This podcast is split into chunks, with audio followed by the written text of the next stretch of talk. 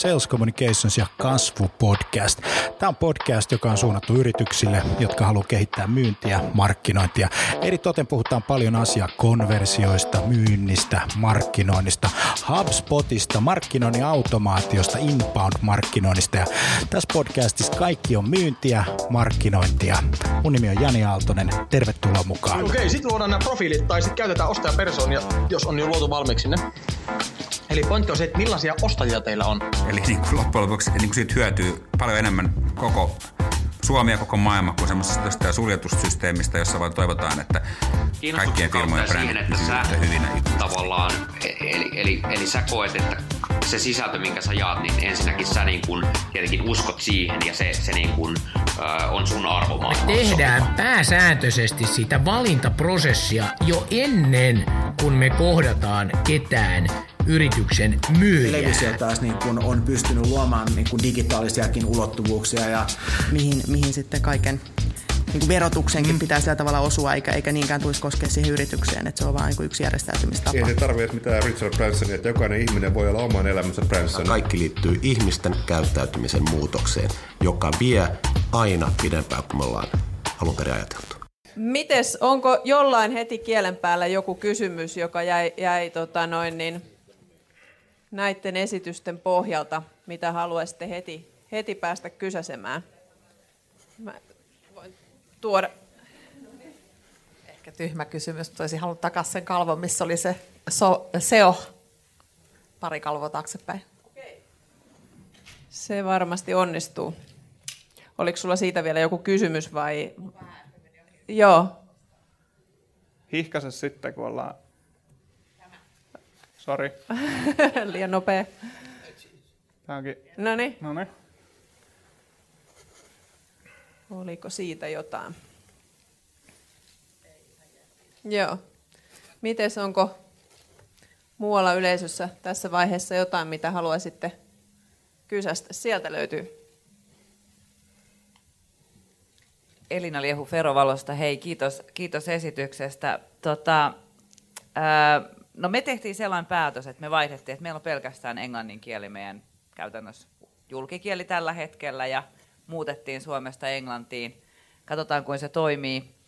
Muuten ollaan monissa asioissa aika lailla siinä kohtaa, että aletaan tekemään eikä, eikä vaan suunnitella. Mutta, mutta kysymys liittyen tähän oikeastaan niin kuin vähän teille kaikille tuohon tohon, tota, GDPR liittyen, mikä tietysti liittyy tänä päivänä hyvin vahvasti myös markkinointiin, kun mietitään sitä etenkin sitä inboundia, että miten ylin johto P2P-puolella saadaan jatkossa jättämään yhtään minkäänlainen sähköpostiosoite yhtään mihinkään, jota sitten kuitenkaan käytännössä sä et saisi edes pitää missään järjestelmässä ja CRMssä, jos tätä GDPR tulkitaan niin kuin tiukimman mukaan. Toki GDPR varmasti tullaan käsittelemään eri oikeusasteissa EU:ssa ja tota, se sitten kertoo meille jatkossa, että miten, mitä se oikeasti tarkoittaa, mutta että ylimmän johdon P2P-puolella jättäminen tietoja, niin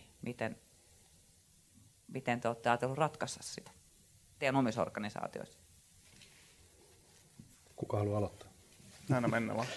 Tota, tuo ylijohto, mielenkiintoinen niin käsite. Ensinnäkin niitä on tosi vähän. Jos me katsotaan organisaatiota, niin ne on aina pyramidi. Eli siellä on suorittavalla tasolla enemmän ihmisiä kuin ylimmässä johdossa. Ja sitten meillä aina, kaikki haluaa aina niitä ylintä, ylintä johtoa. Mä en oikeastaan tiedä siihen mitään muuta keinoa kuin tuottaa sellaista sisältöä ja olla niin arvokas, että ihminen haluaa antaa itsestään jonkun osan, ja tässä tapauksessa identiteetin, eli nimen, eikö niin, antaa keksittää tietokoneensa ja, ja, ja, ja tällä tavalla. Ja me tehdään se siinä tilanteessa, ja jokainen kyllä pystyy niin samaistumaan siihen tilanteeseen, että kun te olette jossakin paikassa, ja joku tarjoaa teille jotain arvokasta, niin mietitään monta kertaa, että okei, haluanko mä tämän vai en. Tämä on se kysymys. Haluanko minä tämän vai en? Ja haluanko mä antaa itseni tuon yrityksen niin kuin myyntiprosessiin? Ja siinä vain ja ainoastaan se tilanne on se, että jos se sisältö, jos mä haluan, jos se on mulle merkityksellistä ja arvokasta, niin mä oon valmis vaihdantaan. Mä siis annan itsestäni jotakin ja mä saan vastavuoroisesti. Se kysymys kuuluu, mitä minä saan ja onko se mulle merkityksellistä. Sitten GDPR on vielä semmoinen, että siihen tulee se double opt-in, niin kuin hyväksi, hyväksi tavaksi toimia. Eli, eli se ei riitä, että mä annan, vaan sulta kysytään sitten vielä uudestaan, että haluatko sinä nyt varmasti. ja, tota, ja, ja, ja, ja tässä niin markkinoija kannattaa katsoa itsensä peiliin, että onko se sisältö, mitä me tuotetaan, niin, niin, niin tosi, tosi merkityksellistä. Mä keskittäisin tosi paljon sitä huomiota niin sanottuun top of funneliin, eli sinne myynti, myyntiprosessin ja markkinointiprosessin, ostoprosessin alkupäähän. Eli tuottaisin sellaista sisältöä, joka on enemmän sen ihmisen arjessa ja vähemmän sen yrityksen niin kuin, ö, myytävää palvelua tai tuotetta. Eli, eli palvelisin ja auttaisin ja tukisin. Koska siinä on myös semmoinen kysymys, että se luottamuksella on suuri merkitys. Luotanko minä tuohon tahoon?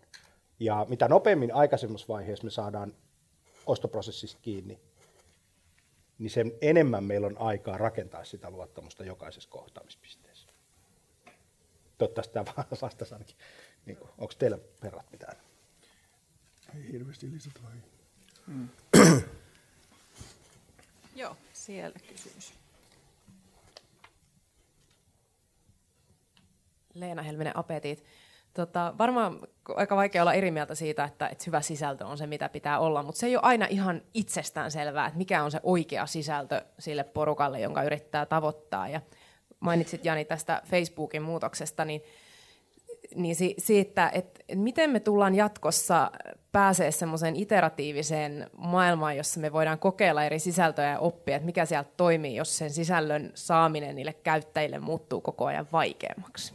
Mikä on siihen ratkaisu?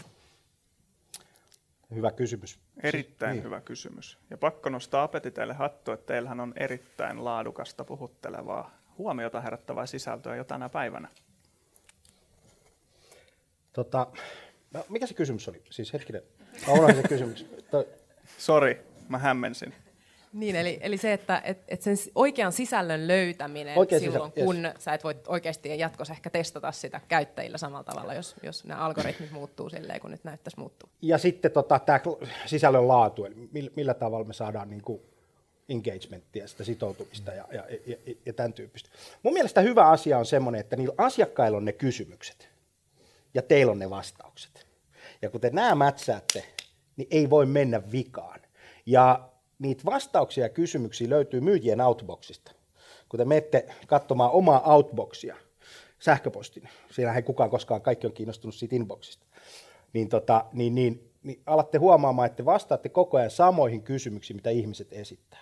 Jos näihin kysymyksiin aletaan vastaa julkisesti ja tällä tavalla ja jakamaan sitä sisältöä, niin siinä ei voi mennä niin kuin pieleen, koska siellä on, kohde, siellä on niillä ihmisillä, ne ostajapersoonilla, niin niillä on ne, mitä ne haluaa tietää. Jokaisessa interaktiossa asiakkaiden kanssa tapahtuu sitä, sitä tota, tiedon keruuta. Ja nyt kun tulee botit ja siellä on chattia ja siellä on verkkoa ja tiedonkeruu on niin kuin niin kuin automaattista, niin syntyy valtava tietomassa niistä kysymyksistä.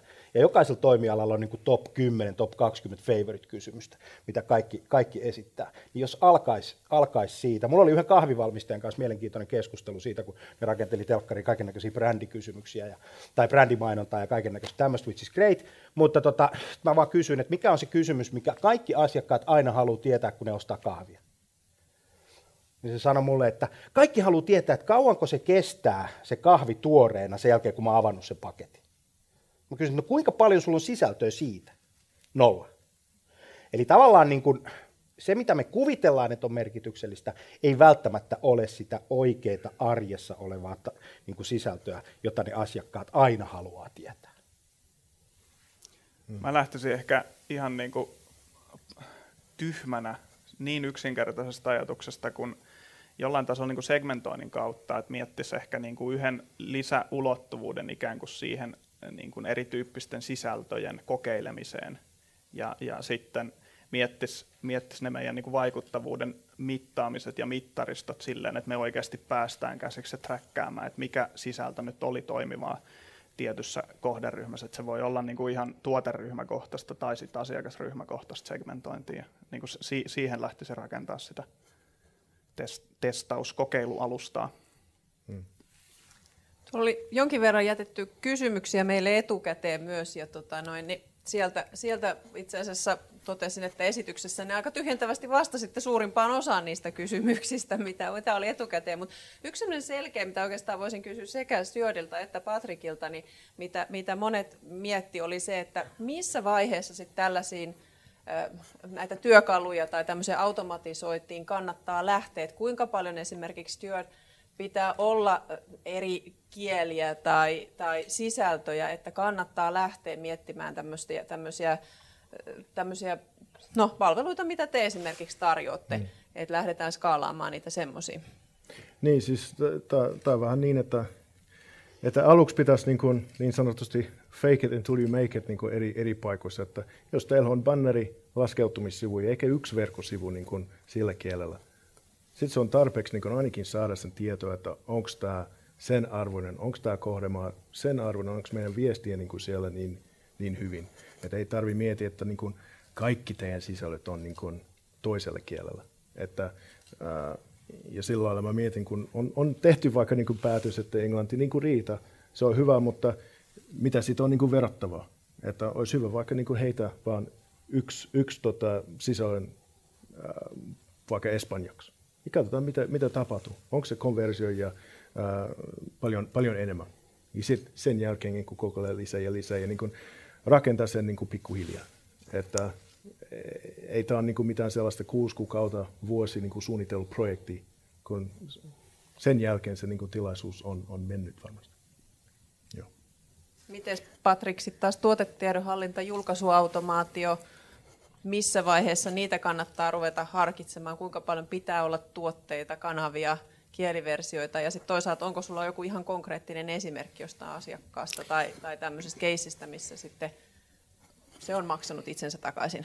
Joo, siis meiltähän kysytään jatkuvasti tätä, että mit, mitkä on tavallaan ne niin kuin yhteiset minimi nimittävät tekijät. Ja är, ärsyttävä vastaus on, että, että yhtä oikeaa vastausta ei ole, mutta tietysti niin kun peilaan nyt tuohon esitykseenkin, mitä me yritettiin tuoda esiin, on se, että, että siinä on ulottuvuuksia paljon. Tuotelukumäärä, absoluuttinen niin volyymi, että paljon meillä on valikoimassa nimikkeitä esimerkiksi. Se on yksi, yksi näkökulma. Sitten on tietysti niin kuin, kuinka monella kielellä me ylläpidetään sitä sisältöä. Sitten on se julkaisukanavien määrä, että jos me ollaan puhtaasti niin kuin verkkokauppa toimia ja meillä on se verkkokauppa, meillä ei ole pienitkään aikomus tehdä yhtään mitään muuta missään muussa kanavassa, niin en mä silloin usko, että se tarvitsee tuotetiedon hallintaa mihinkään. Et siinä, siinä on niin kuin moni, moni ulottuvuuksia ja sitten tavallaan se yh, y, yhteinen niin kuin summa kertoo, määrittelee sen meillä on käytännön kokemuksia siitä, että hyvin, hyvin pienilläkin tuotemäärillä itsessään, kun nämä tekijät vaan muodostaa, niin, niin saadaan erittäin vahva business case laskettua yritykselle. Et, et ei tarvi olla kuin muutama kymmenen tuotetta, mutta sitten kun siellä on paljon asiakaskohtaista personointia, kieliversioita, kanavia, mihin sitä tietoa pitää saada, paljon myynnin markkinoinnin, ehkä niin ihan tämmöistä niin kuin fyysistä materiaalia ja, ja digitaalista materiaalia, niin siitä se oikeastaan syntyy. Onko siellä?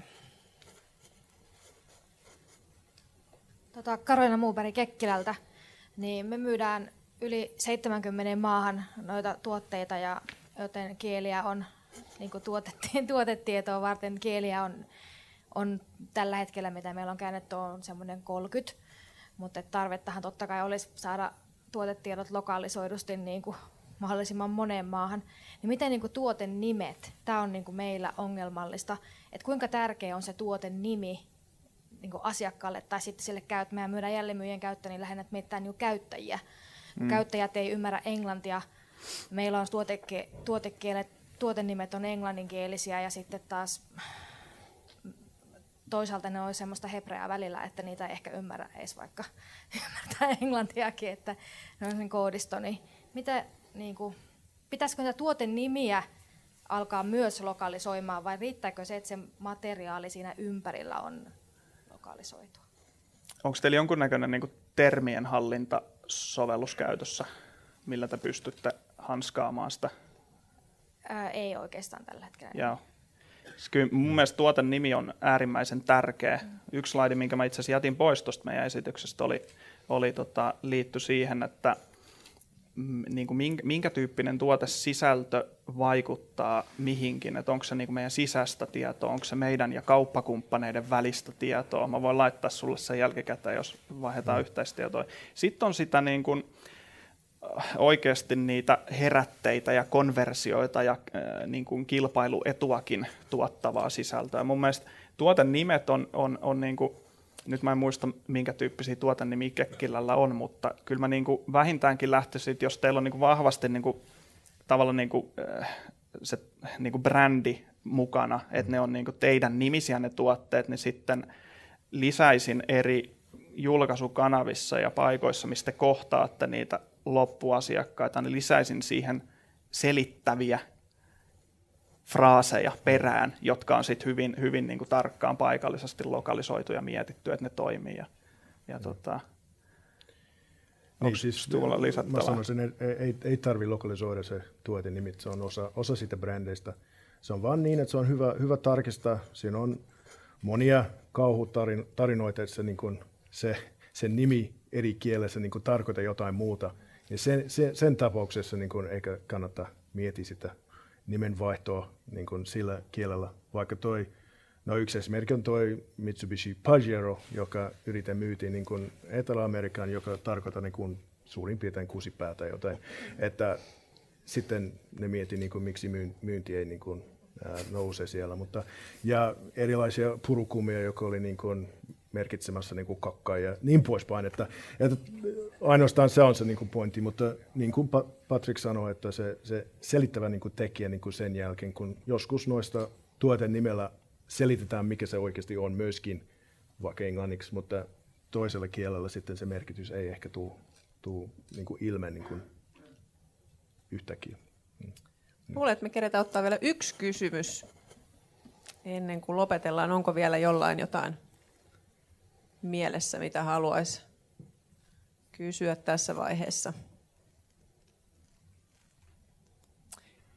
Ei, no sitten, sitten me voidaan oikeastaan, tota, noin, tai niin, no mä, no, otetaan mun yksi kysymys. Mä itse asiassa, ehkä tämä on eniten Janille, tota, noin, niin itse mietin tätä, puhuttiin tästä ostopolusta, tai miksei teille kaikille, niin ostopolusta ja, ja näistä, näistä tota, ostajapersonista ja, ja, ja siitä, että miten sisältöjä personoidaan sitten eri, erilaisille persoonille, niin kuinka pitkälle siinä kannattaa mennä? Mä just mietin tätä, tätä, mitä puhuit tästä funnelin alkupäästä ja muusta, että kuinka suuri riski siinä on sitten, että mennään metsään, jos me ruvetaan myös liikaa, liikaa yritetään osoittaa, että miten se tasapaino löytyy, että me tehdään sellaisia sisältöjä, jotka sitten ihan oikeasti niin kuin puhuttelee niitä ostajapersoonia en mä oikeastaan tiedä siihen mitään muuta tietä kuin tekeminen. Ja, ja, ja tavallaan niin kuin metsään meneminen tarkoittaa sitä, että kukaan ei ole kiinnostunut siitä. Mm. Siis sehän on se metsään meneminen. Siis, eh, jos, jos meillä ei ole yhtään niin viewsseja, konversioita, shareja ja, ja, ja tämän tyyppisiä asioita, me ei saada siihen niin kuin, tavallaan yhtään sitä huomiota. Sehän yksinkertaisesti tarkoittaa sitä, että se sisältö ei ole ollut kiinnostava. No sitten tulee tämä toinen kysymys, että, että okei, se sisältö on kiinnostavaa, mutta siellä on vääriä asiakkaita niin silloin taas tavallaan siellä on semmoinen suuntaongelma, että okei, että me tehdään ihan hyvää sisältöä, se kiinnostaa ihmisiä, ihmiset tulee, mutta se ei ole bisneksen kannalta niin kuin relevanttia. Eli, eli, eli silloin meidän pitää niin kuin paremmin ja paremmin pystyä kohdentamaan sitä niin kuin oikein. Mutta mä sanoisin, että suurin epäonnistuminen on tekemättömyys. Eli ei tehdä mitään tai odotetaan tekevän niin kuin yksi asia, joka on niin kuin maailman täydellisin. Ja sitten täytyy ottaa tämmöinen ihan äidinkielen oppimäärä, niin kuin ihan lyhyt oppimäärä e, niin kuin markkinointisisältöjen tekemiseen. Että kun joku sanoo semmoisen lauseen päästään, niin kuin niitä kuulee hyvin paljon, että joo, mutta sen pitää olla laadukasta, että ei lähdetä tekemään määrää. Mutta jos me katsotaan äidinkielen, niin kuin sanakin, niin kuin äidinkielen kirjasta, niin on olemassa paljon ja on olemassa vähän. Ja sitten on olemassa hyvä laatu ja huono laatu. Ja nämä ei ole toistensa, siis paljon ja huono laatu ei ole toistensa vastakohta. Eli meidän pitäisi pystyä tuottamaan mahdollisimman paljon laadukasta, koska se on, se on tota, äh, hirveän tärkeää. Mitä enemmän meillä on niitä sisältöjä, sen enemmän ne laajenee siellä Googlessa. Eikö niin? Sen enemmän me saadaan sitä isoa niin kuin massaa kiinni. Jos meillä on vain yksi timanttinen sisältö, niin se on aika äkkiä kulutettu. Ja sitten tulee toinen, sitten tulee seuraava, ja sitten tulee, tulee, tulee sitä seuraava. Ja tota, äh, nyt se, mikä, mikä monta kertaa, miksi mä puhun siitä oman median omistamisesta tosi paljon. Jos me tuotetaan sinne omaan mediaan pitkässä aikajuoksussa paljon sisältöä, niin se on kuulkaa meidän oma ja se alkaa skaalaamaan, ja mitä enemmän meillä on sitä, niin sen paremmin se koko ajan niin kuin löytyy. Mä tuohon hakukoneoptimointiin otan yhden semmoisen näkökulman, että, että missä tahansa markkina-alueella – ja, ja, ja tota, missä tahansa bisneksessä, on luultavasti tämmöinen tilanne, että mainonnan hinta alkaa hakukoneissa nousee, ja se mainonta ei koskaan skaalaa, mutta siellä on hirveän paljon niin kuin voittoja saatavilla natural search puolelta.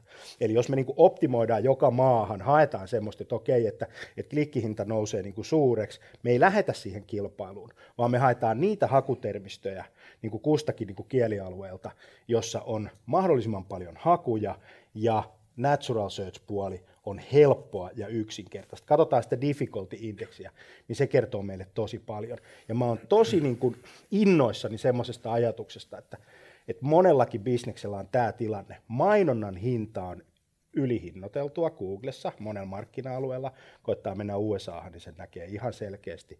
Se on jotain ihan muuta kuin meillä täällä Suomessa. Mutta samanaikaisesti siellä on tilaa sisällöille. Eli mainostajat ei halua palvella niitä asiakkaita, ne ei halua vastata niiden asiakkaiden esittämiin kysymyksiin, ne haluavat tunkea sitä omaa brändiä sillä mainonnalla. Ja me tiedetään, että se mainonnan vaikuttavuus on aina heikompi kuin se natural search niin kuin number one ja, ja, ja ykkös, kakkos, kolmos positio. Että tämmöinen niin ajatus tähän niin kuin sisällön laatuun myös. Kiitos.